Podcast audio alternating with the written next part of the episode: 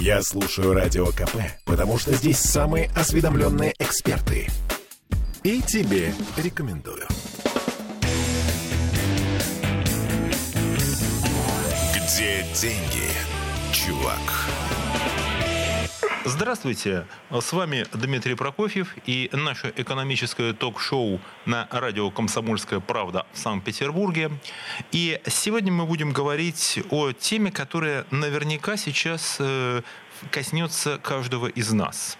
А если она не коснется каждого из нас, она коснется кого-то из наших детей, наших друзей, наших родственников, потому что мы будем говорить о том, что происходит на рынке труда в России – вообще и на рынке труда в Санкт-Петербурге в частности. И э, в сегодняшней передаче э, здесь присутствуют эксперты. Э, из Москвы с нами на связи член-корреспондент Российской Академии Наук – Э, заместитель руководителя Центра трудовых исследований Национального исследовательского университета Высшая школа экономики Ростислав Исаакович Капелюшников. Здравствуйте, Ростислав Исаакович. Добрый день.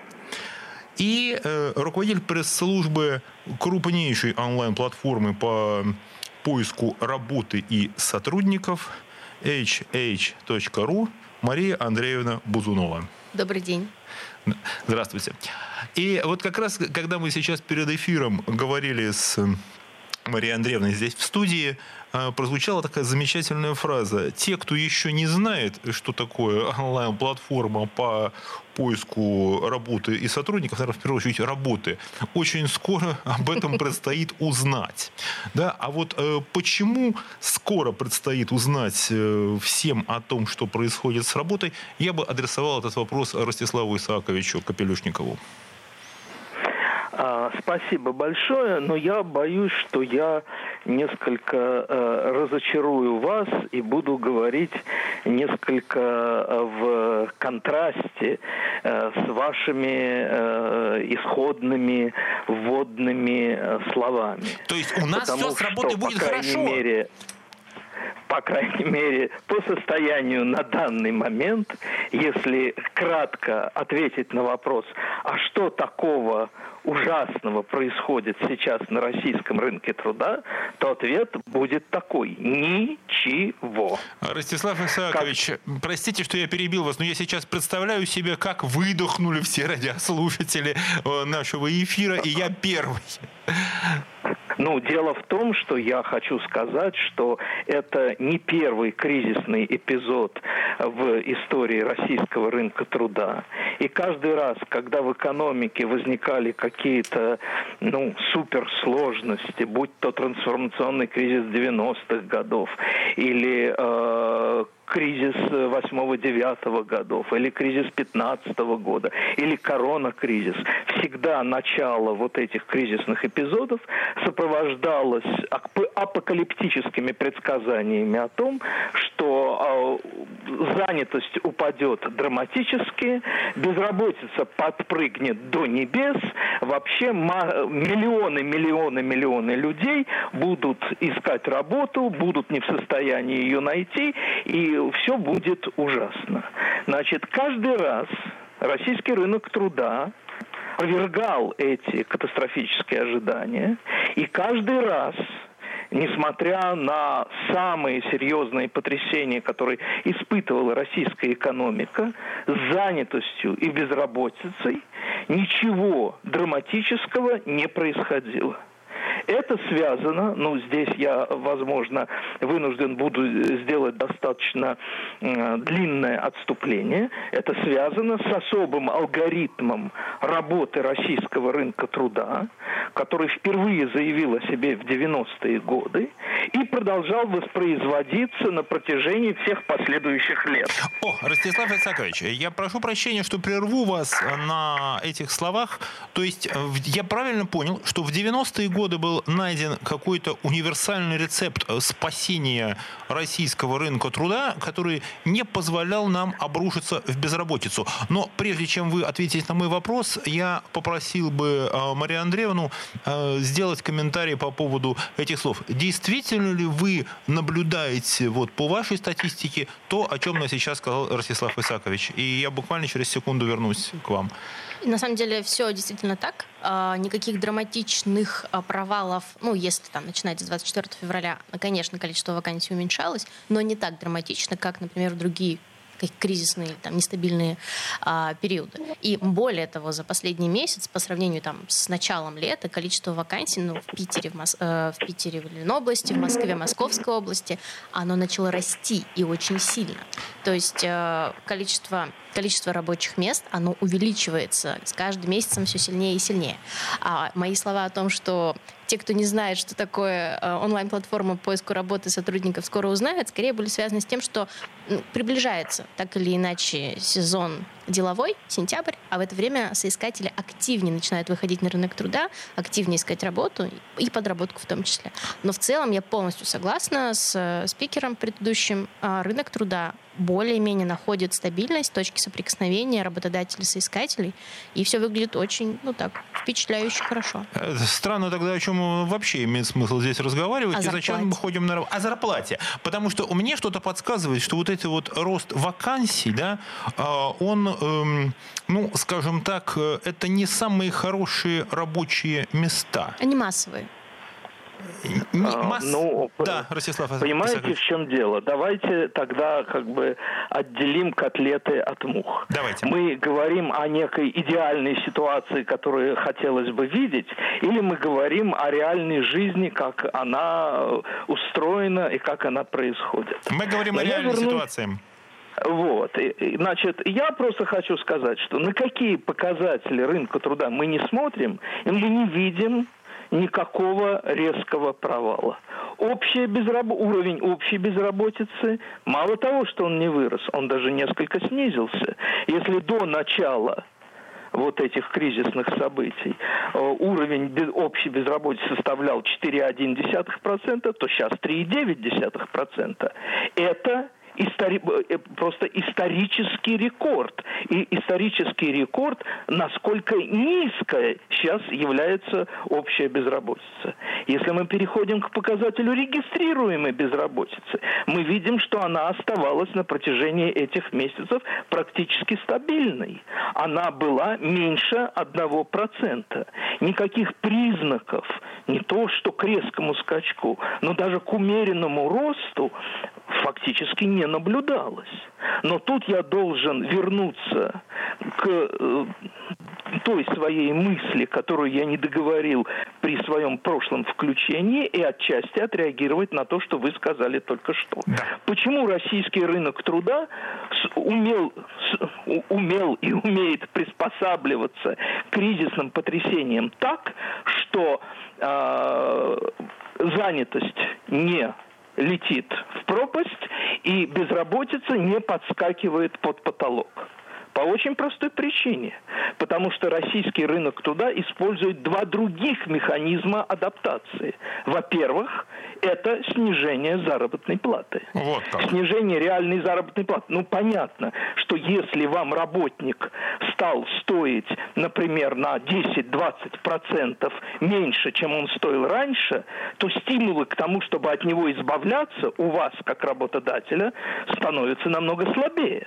А второй механизм – это вместо того, чтобы увольнять работников, российские предприятия предпочитают переводить их на различные режимы неполного рабочего времени.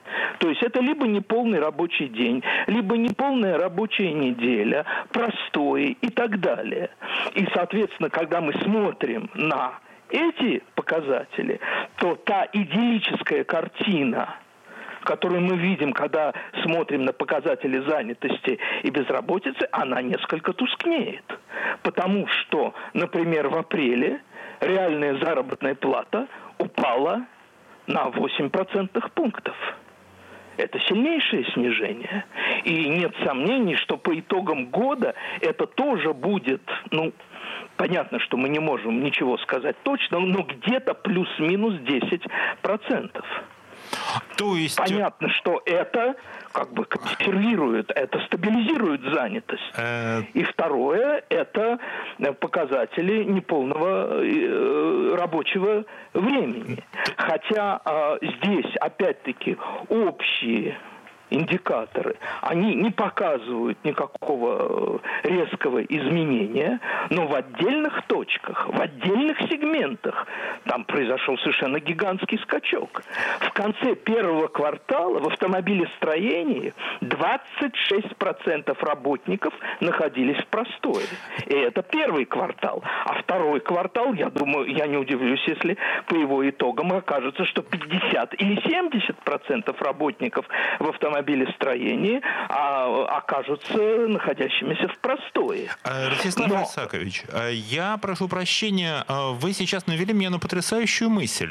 А, вопрос в том, а почему люди соглашаются на то, чтобы вместо того, чтобы искать работу, они на этой работе остаются, пускай даже за сокращенную заработную плату. И... Потому что по очень простой причине, потому что это менее рискованная стратегия стратегия. Точно. Вы, у нас, если вам нужно, простите, если вам у нас нужно сейчас врывается... рабочее место, да. А? У нас сейчас будет короткий перерыв, буквально после Хорошо. которого мы продолжим. И Хорошо. потому что, а я скажу свою версию того, что происходит, а вот согласитесь с ней или нет, большой вопрос. Оставайтесь конечно, с нами, конечно. потому что мы сейчас все узнаем конечно. о рынке труда. Где деньги, чувак? Попов изобрел радио, чтобы люди слушали комсомольскую правду. Я слушаю радио КП и тебе рекомендую.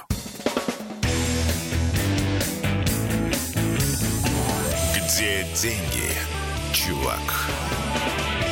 Мы снова с вами разговорим о том, что происходит на рынке труда. Э, ведущий Дмитрий Прокофьев. Э, со мной в студии руководитель пресс-службы сервиса HH.ru Мария Бузунова и член-корреспондент Российской Академии Наук, заместитель руководителя Центра трудовых исследований НИУ ВШЕ Ростислав Капелюшников. И мы говорили о том, что у российского рынка труда есть уникальная особенность. Э, в то время, когда все ждут от него безработицы, а безработицы не происходит. Но зато происходит кое-что другое. Снижаются зарплаты и снижается продолжительность рабочего времени, что в принципе тоже означает снижение заработков, снижение реальных доходов. Но эм, люди, тем не менее, продолжают держаться за свои рабочие места, потому что, как сказал Ростислав Исакович, эм, лучше работать за меньшую зарплату, чем рисковать в поисках какой-то новой работы в какой-то сфере занятости. Я скажу, что буквально несколько дней, наверное, назад мне попалось на глаза исследование, которое провели гарвардские экономисты, э, такой Фрэнк Нефке, Гарвардский университет. Они изучили 12 тысяч рабочих биографий э, работников Германии, которые э, потеряли работу в силу каких-то вот экономических кризисов. То есть, ну, не человека выгнали за профнепригодность, а действительно что-то происходило, и человека уволили. И потом они посмотрели, что было с доходами этих людей после того, как они поменяли свою работу. И оказалось очень интересно, что когда люди э, меняли э, не просто место работы, да, но еще и оказывались вынуждены менять свою профессию, да, потому что ну, вот места подходящего нет, приходится менять профессию. Они теряли в своих доходах порядка 30%, причем это оставалось на годы. То есть проходило 10 лет спустя, люди так и не могли восстановить свои э, доходы. Почему? А потому что дисквалификация, вот, утрата трудовых навыков человека, она происходит очень быстро. А вот приобретение новых навыков, э, там, профессионализма, опыта, рост производительности работе это довольно медленно. И повезло, сменив вот работу, да, только тем, э, кто смог на свои какие-то прежние там, навыки, квалификации, то, что называется словом skills, а, который очень не люблю, да, навык, они смогли их повысить, это им, ну, смогли научиться чему-то, чего, что развила их уже существующие способности, навыки, знания. Вот у них немножко доходы росли, а у всех остальных все было очень плохо. И э, вот этот вопрос я адресую к Мария Андреевна, а вы замечаете по своей статистике вот эту историю, или это характерно только для Гарварда и для Германии? Это характерно для всех людей, на самом деле. То есть утрата навыков, компетенций, а вообще, в принципе, их устаревание, оно происходит ежегодно. То есть мы чему-то научились, а если мы не поддерживаем эти навыки, не развиваем их дальше, профессиональные навыки, надпрофессиональные, софт, как их называют, а, или digital, тем более, которые сейчас все активно должны развивать, потому что их работодатели ждут. Это происходит и характерно для всех. И на самом деле по предыдущим выкладкам а, компания Deloitte, которая делает периодически там сборку, так скажем, срез навыков а, из условно там примерно 70 миллионов работоспособного населения в России, половина имеет вот так называемый skill gap, то есть а, разрыв навыков, то есть то, что работодатели ждут от соискателей, которые откликаются на их вакансии, то, что а, соискатели предлагают, оно не бьется между собой. Потому что достаточно часто на первое место выходят, кроме а, надпрофессиональных навыков, то есть какое-то там критическое мышление, умение работать в команде, как бы это там шаблонно не звучало, это ждут. Плюс еще digital навыки, там умение работать в приложении. А слушайте, а вот работодатели, они зарплату не пробовали предлагать? Платить не пробовали? Вот просто так, из любопытства. А вот поднимают же, но из-за инфляции не успевают. Но вы знаете, я всегда спрашиваю, вот мне часто достаточно там по своей э, деятельности приходится сталкиваться, когда вот как раз люди говорят примерно то же самое, что что вот не найти людей, нету работников, работы полно, работников нет. Я говорю, вы платить не пробовали? Они говорят, нет, не пробовали. Еще а где же наша бывает, что, прибыль будет? Бывает, что работы полно, а соискателям она не подходит. Тут большой разрыв как раз-таки в ожиданиях и предложениях.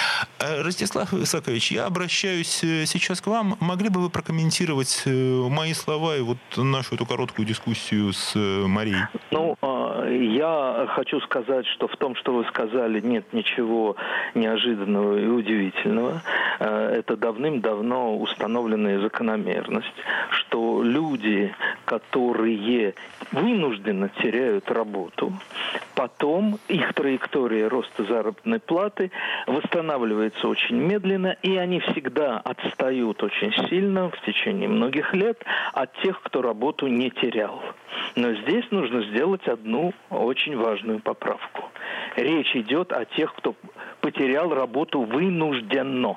То есть ушел со своего, не, ушел не по собственному желанию, а фирма его уволила по тем или иным причинам. В то же время, если сравнивать зарплату тех, кто увольняется с нынешнего рабочего места добровольно, с теми, кто на нем остается, то там мы видим прямо обратную картину те, кто добровольно уходят с нынешнего рабочего места по собственному желанию и находят другую работу, они наоборот выигрывают в заработках. Они начинают опережать своих бывших коллег.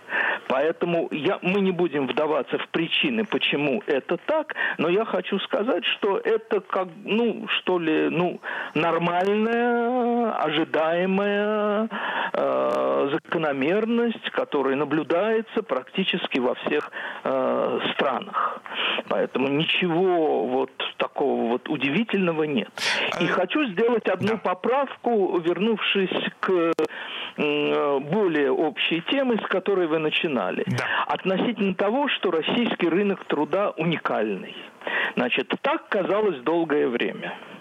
Э, говорили о том, что ну, ну, российский рынок труда, он кривой, косой, не настоящий, не рыночный. Ну как же так же, ну вот, э, ВВП упал там, я не знаю, на 8-10%, а занятость почти не, э, не упала, а безработица выросла еле-еле. Это все неправильно. Тем не менее, в коронакризис практически все экономики мира – отреагировали на этот шок, я беру это слово в кавычки, по российскому шаблону. То есть главным механизмом, сказать, главным механизмом приспособления во всем мире был не падение занятости и рост безработицы, а сокращение продолжительности рабочего времени. Слушайте, у меня сразу поговорка всплыла в памяти такая старая. Лучше кашки не доложь, а на работу не тревожь. Да? И эм, еще, как известно, от работы лошади с ними происходит кое-что плохое. Да? Вот. То есть здесь, в принципе, мы оказались не уникальны. Вот это снижение Э, продолжительности работы и продолжительности э, занятости и, соответственно, да, снижение зарплат, сохранение рабочего места, но ты будешь делать э, то же самое, но за меньшие деньги. Или ты не будешь, или ты не будешь делать, временно ты будешь простаивать. Или ты не будешь делать ты ничего, ничего не вообще. будешь делать. Да, да. ну и, соответственно, ничего но, не но получаешь. Ты, но ты не теряешь связь со своим рабочим местом, как это происходит в том случае, если человек увольняется или его увольняют. Слушайте, означает ли то, что мы сейчас говорили, что человеку сейчас имеет смысл, э, вот именно сейчас, попробовать искать себе новое рабочее место, не дожидаясь, пока его уволили?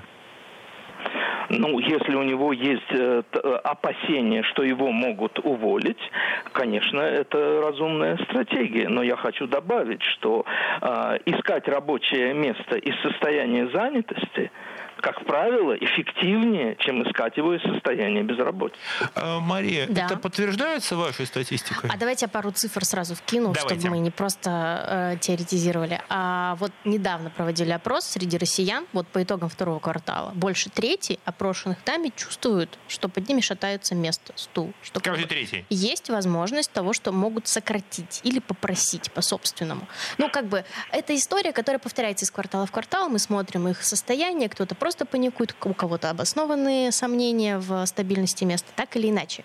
А, это реально так. Когда ты находишься на еще действующем рабочем месте, можешь искать работу, ты не размениваешься на какие-то мелкие варианты, чем когда ты в панике. Я абсолютно полностью согласна а, с предыдущим спикером. Другой вопрос, что ну, в идеале нужно иметь карьерный план. И это не что-то такое, типа, грандиозное, через пять лет я чувствую себя там директором чего-то.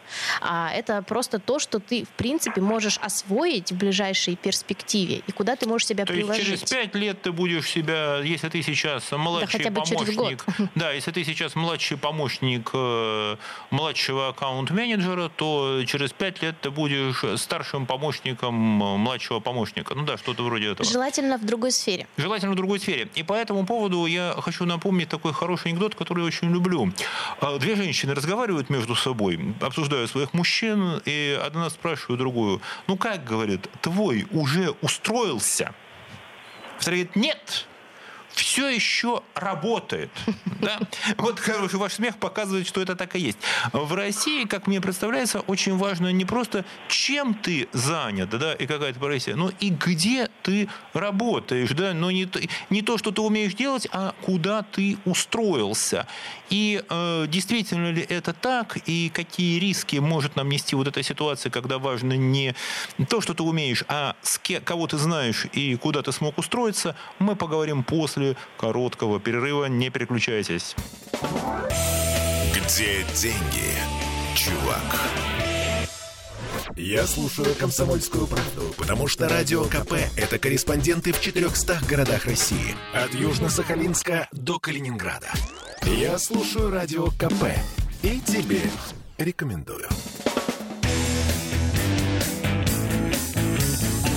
Где деньги, чувак?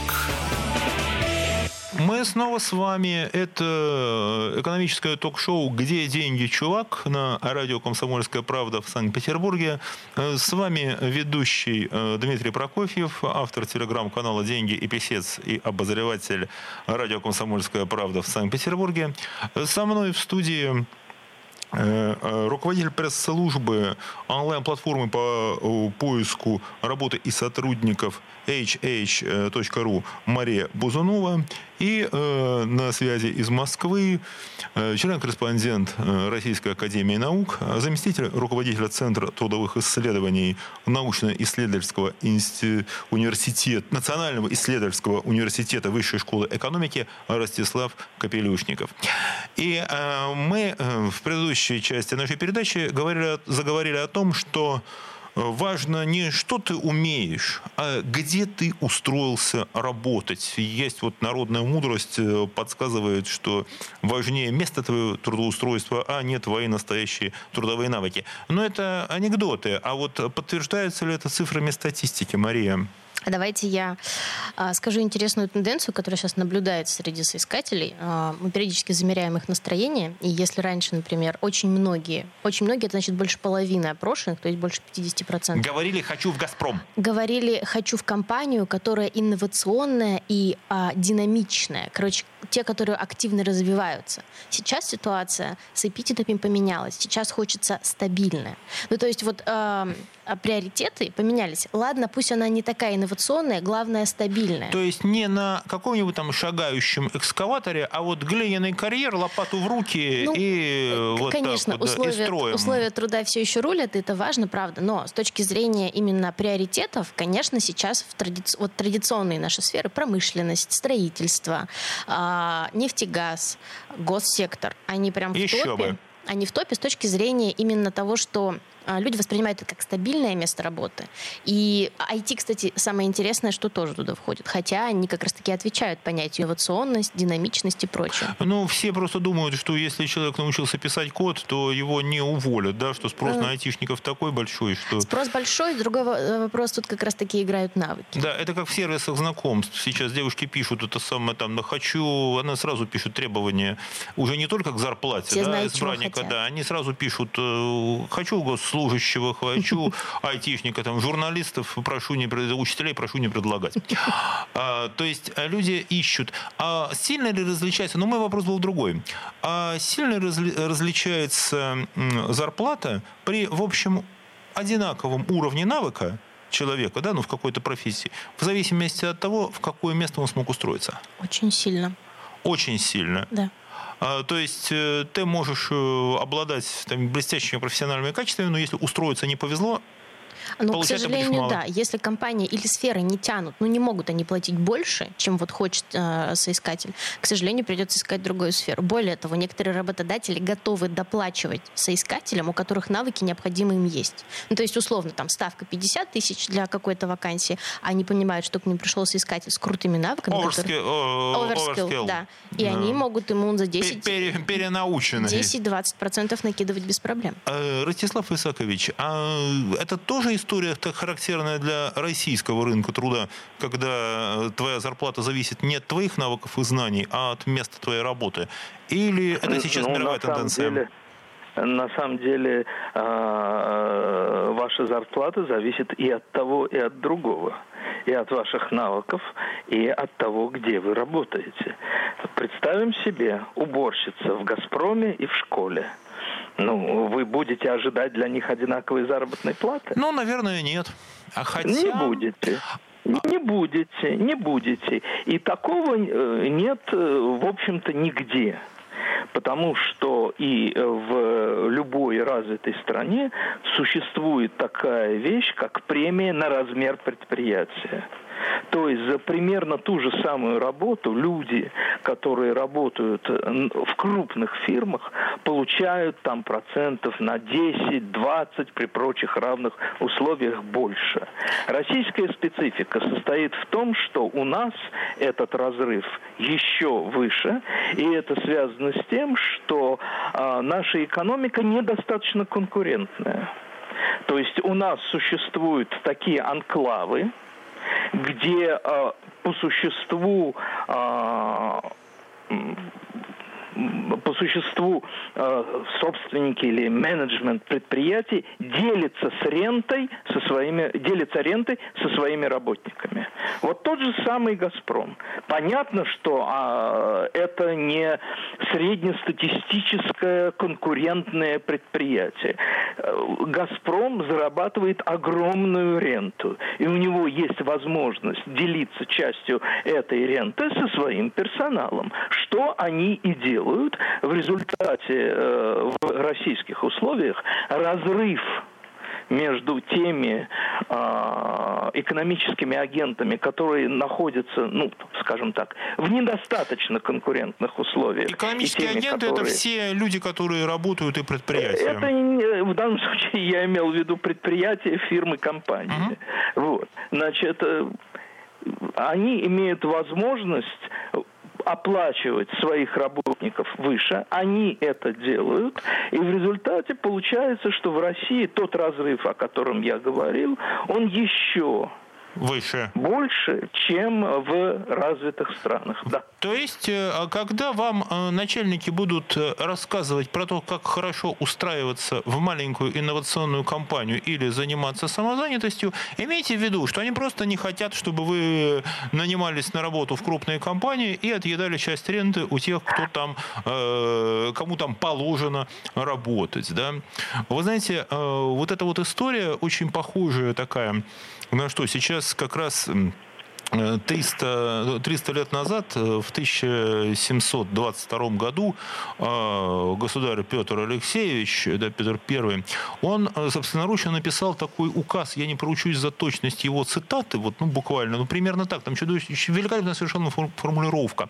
В то время были такие, знаете, назывались они государевы вольные гулящие люди. Это были не крепостные, не холопы, они не были приписаны к каким бы то ни было сословием, они вот жили работами по найму, да, вот кто что умел, такие были. Э, там неважно, чем мог быть городской ремесленник, мог он играть там на дудке, мог каким-то заниматься промыслом. Государевы гулящие люди. Так вот, э, Петр повелел, чтобы никаких государевых вольных гулящих людей отныне не было, и всем им нужно было к определенной дате явиться к штаб-офицерам для записи в солдаты. А того, кто не будет годен в солдаты, того было велено писать в кабальные холопы. А кто э, не явится на этот смотр, того было велено жестоко сыскивать и по розыску бить нещадно кнутом, а по наложению клеем ссылать в каторжную работу навсегда. Вот. То есть вот таким образом никаких э, вольных вот этих сотрудников, самозанятых, как мы сейчас сказали, э, Петр не допустил, и всех э, расписали либо в солдата, либо в кабальные холопы. Но что тогда оказалось очень интересно, и историки это отметили, что некоторые с удовольствием записывались в кабальные холопы к какому-нибудь очень богатому человеку, богатому помещику, помещику, потому что там вот слуга, холоп, он мог, э, там его лучше кормили, он мог э, получать что-то больше. Вот та самая рентой помещики как-то делились. Рисков да? нестабильности меньше. Они было меньше рисков нестабильности, да, как подсказывает мне Мария. А вот э, та самая премия за размер компании, которую упомянул Ростислав Исаакович. Э, скажите, а вот э, на вскидку сколько можно сказать, что человек, представим себе человека, с, э, условно, пускай у него будет высшее образование, пускай у него будет там 10 лет опыта работы по специальности, ну, назовем это ну, пускай это будет техническое образование. Вот он работает условно в обычной компании, да, в компании здорового человека. И вот он примерно со, с этим же уровнем он попадает в корпорацию, вот вариантную корпорацию. Насколько у него будет разница в заработке? Да, она может быть кратно. Некоторые компании, если мы говорим про премиальные какие-то части, а, там, ну, в зависимости от разных, там, может, квартал, раз в год, раз в полгода, могут выплачивать, ну, там, условно, такую же вторую То есть зарплату. кратно это в разы. То есть ну, это да. не на 10, не на 20 процентов будет премия. Это еще одна. Но это еще как бы он будет получать две зарплаты при том же уровне навыков. Ну, я думаю, что такие моменты, в такие компании попадают люди с отличными навыками. Просто так не просочиться. Или, или, или свои, или те, кому, кому там вопрос. положено работать. А э, скажите, я обращаюсь э, к Ростиславу Исаакович, а вот эта ситуация, она не искажает рынок труда в том смысле, что люди прекрасно это видят и понимают. И они прикладывают свои усилия не для того, чтобы повышать свои профессиональные навыки, а для того, чтобы правильно устроиться в подходящую компанию. Видите ли, в чем дело? Для того, чтобы устроиться в, правильно, в правильную компанию, вам нужно либо повышать собственные навыки, либо обзаводиться знакомствами. Если у вас нет каких-то личных связей, то единственный путь попасть вам вот в такую привилегированную компанию, это продемонстрировать ей, что вы обладаете большим запасом человеческого капитала, чем ваши потенциальные конкуренты. То есть это тоже получается позитивно. Ну что же, у нас э, после нашего перерыва мы обсудим, что же все-таки сделать нам всем, чтобы в этой кризисной ситуации обыграть и рынок труда, и кризис, и крупные корпорации, и оказаться на том месте, на котором мы все хотели бы работать. До встречи через несколько минут. Где деньги, чувак? Я слушаю Радио КП, потому что здесь самые осведомленные эксперты. Тебе рекомендую. Где деньги, чувак? Еще раз здравствуйте. Э, с вами э, экономическое ток-шоу на радио «Комсомольская правда» в Санкт-Петербурге «Где деньги, чувак?» э, В студии ведущий Дмитрий Прокофьев, руководитель пресс-службы сервиса hh.ru Мария Бузунова. И на связи из Москвы член-корреспондент э, Российской Академии Наук, выдающийся исследователь российского рынка труда э, Ростислав Исакович Капелюшников. И э, мы говорили с вами и будем говорить о том, что происходит на российском рынке труда на самом деле – почему надо искать э, в первую очередь место работы, а уже потом думать, что вы на нем будете делать, почему лучше уволиться самому, чем ждать, пока уволят тебя. И у нас есть, наверное, сейчас уникальная возможность услышать прогноз о том, что будет э, с российским рынком труда в ближайшее время, э, которое я попрошу сделать Ростислава Исаковича Капелюшникова. А, спасибо. Ну, наверное, слово прогноз это слишком сильное выражение. Не, некие да, ожидания, ожидания того, что может быть. Что может но быть? Для того, ну, да, но я начну э, с шага назад. Какие сектора, какие э, отрасли пострадали сильнее всего от событий последнего времени? Ну, первая группа компаний, фирм. Это те, которые были сильнее интегрированы в мировой рынок которые сильнее зависели от международных экономических связей. Ну, в первую очередь это компании, которые либо принадлежали иностранцам, либо где иностранный капитал был э, серьезно, э, где иностранный капитал серьезно присутствовал. Это важно Но... для больших городов. И Петербурга в том числе. А, а, конечно, значит, но а, доля занятых на предприятиях с иностранным участием в России очень невелика, 3,5%. Кроме того, нужно учесть, что далеко не все эти э, предприятия, далеко не все эти фирмы принадлежат э, владельцам из тех стран, которые наложили санкции. Кроме того, многие компании, уходя с российского рынка труда, они не закрывали бизнес, а передавали, продавали его каким-то российским контрагентам. В результате э, мы не видим никакого резкого падения занятости и роста безработицы, несмотря на массовый уход иностранных компаний с российского рынка. Вторая группа э, предприятий, секторов, отраслей – это те, которые были, сильно зависели от комплектующих из-за рубежа. Вот автомобилестроение, которое я упоминал, это яркий тому э, пример. Э, тем не менее, до сих пор, как я уже говорил, мы не видим никаких тревожных тенденций с точки зрения занятости и безработицы. Однако многие э, наблюдатели, многие аналитики предрекают, что осенью начнется настоящий провал, потому что те запасы иностранных комплектующих, которые были накоплены российскими предприятиями в предыдущий период, они закончатся, а, производство придется останавливать, потому что его невозможно будет а, продолжать.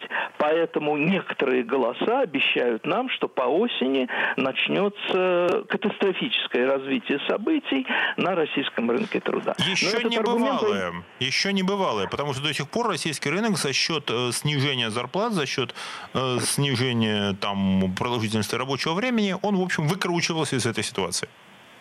Но это чисто умозрительный аргумент, потому что ему можно противопоставить другой аргумент, состоящий в том, что все-таки самые э, кризисные, самые шоковые месяцы это были первые. А, март, апрель, май. К осени уже будет полгода, как э, российские предприятия работают в новых, принципиально изменившихся условиях. И за это время можно предполагать, что они уже адаптировались в основном к этим изменившимся условиям. Поэтому, если что-то э, негативное и будет происходить на рынке труда, а этого исключать нельзя, то это будут э, небольшие изменения, несопоставимые с тем, насколько, например, упадет ВВП в России. Потому что по ожиданиям он должен упасть по итогам года примерно на 10%. Но ничего сопоставимого по масштабам падения э, в численности занятых ожидать не нужно. Поэтому вот относительно стабильная ситуация, относительно спокойная ситуация, она, скорее всего, сохранится до конца года.